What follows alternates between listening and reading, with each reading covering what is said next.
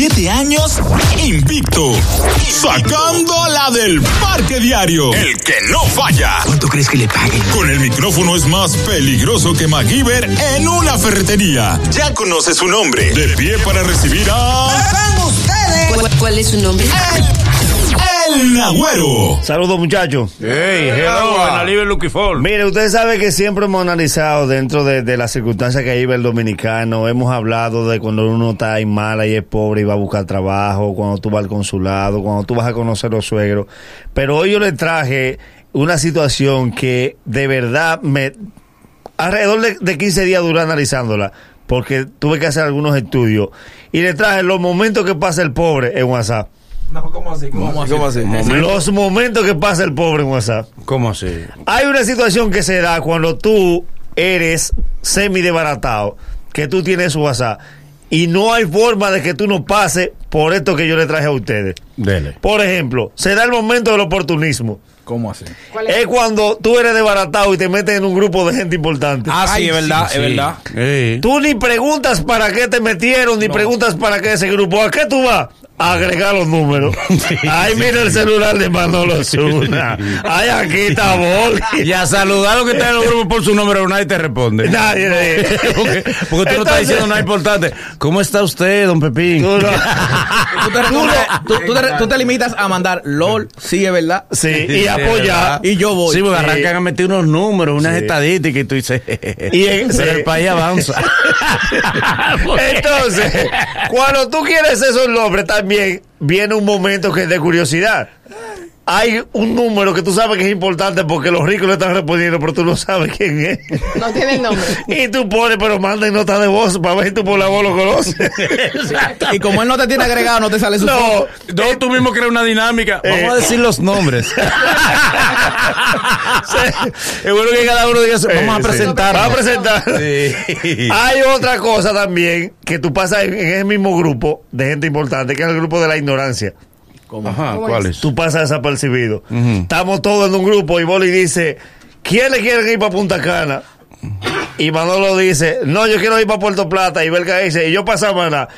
Y, y el desbaratado dice, Boli, yo voy para Punta Cana. Y él te vuela. Ay, ustedes él no cuenta el voto Plata. tuyo. Él le vuela de Manolo. Pero ¿por qué tú quieres Puerto Plata? Sí, pero yo voy para Punta Cana. No, mi amor, te estamos volando. Espérate. No, no. Que no es contigo. Y tú, y tú entras y tú ves que todos leyeron el mensaje. Sí. Todo le salió, pero nadie te respondió. Nadie te Eh, respondió. Mira, No, y hay- tú dices, o dice uno No, del a grupo, cuando un grupo de alto nivel dice, ¿quién por favor me puede decir dónde puedo eh, alquilar en media hora un helicóptero? Y tú dices, yo tengo un motor. ¿Hasta qué hora viene el helipuerto? Oye, entonces, el, un el helicóptero. desbaratado para no quedarse afuera, disparatea. ¿De cuál usted lo quiere? ¿Para qué te importa? ¿De cuánto usted lo quiere? Que no se necesita acompañar, me avisa que Eh. está disponible. oye. Que El helipuerto que está frente a Metaldón lo está remodelando. ¿Quién me presta el suyo?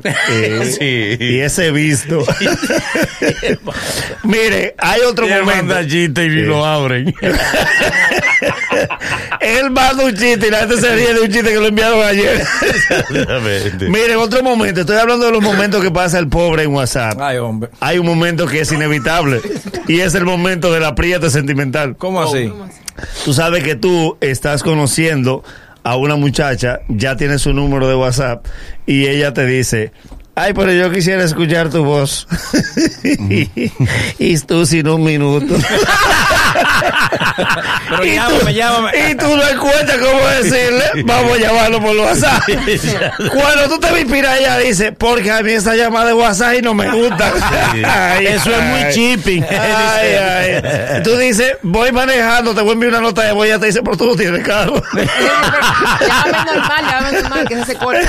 Entonces, está, está también el momento de la vergüenza. Y duró, ¿eh? Cuando ¿Cuál es entonces ese? ella te manda una foto y tú no la puedes descargar. Es peor. ¿Ya la viste? Ay, ay. Hay un momento Y que ella te manda una foto y yo, padre. Tú le pones wow. Y tú, Sube la foto. y tú no- y tú no le quieres decir, no la puedo descargar. Tú te ocupas. Se me ve el paquetín. tú te ocupas. Hay un momento que es el momento de la vergüenza. ¿Cuál? ¿Cuál? ¿Cuál que es cuando ya esa pareja te dio su WhatsApp, ya se está hablando de cosas románticas y ella empieza con una caravana para quebrarte. Ella empieza a enviarte el link de YouTube y te dice, escucha, esa, mira esa canción y dime qué te parece.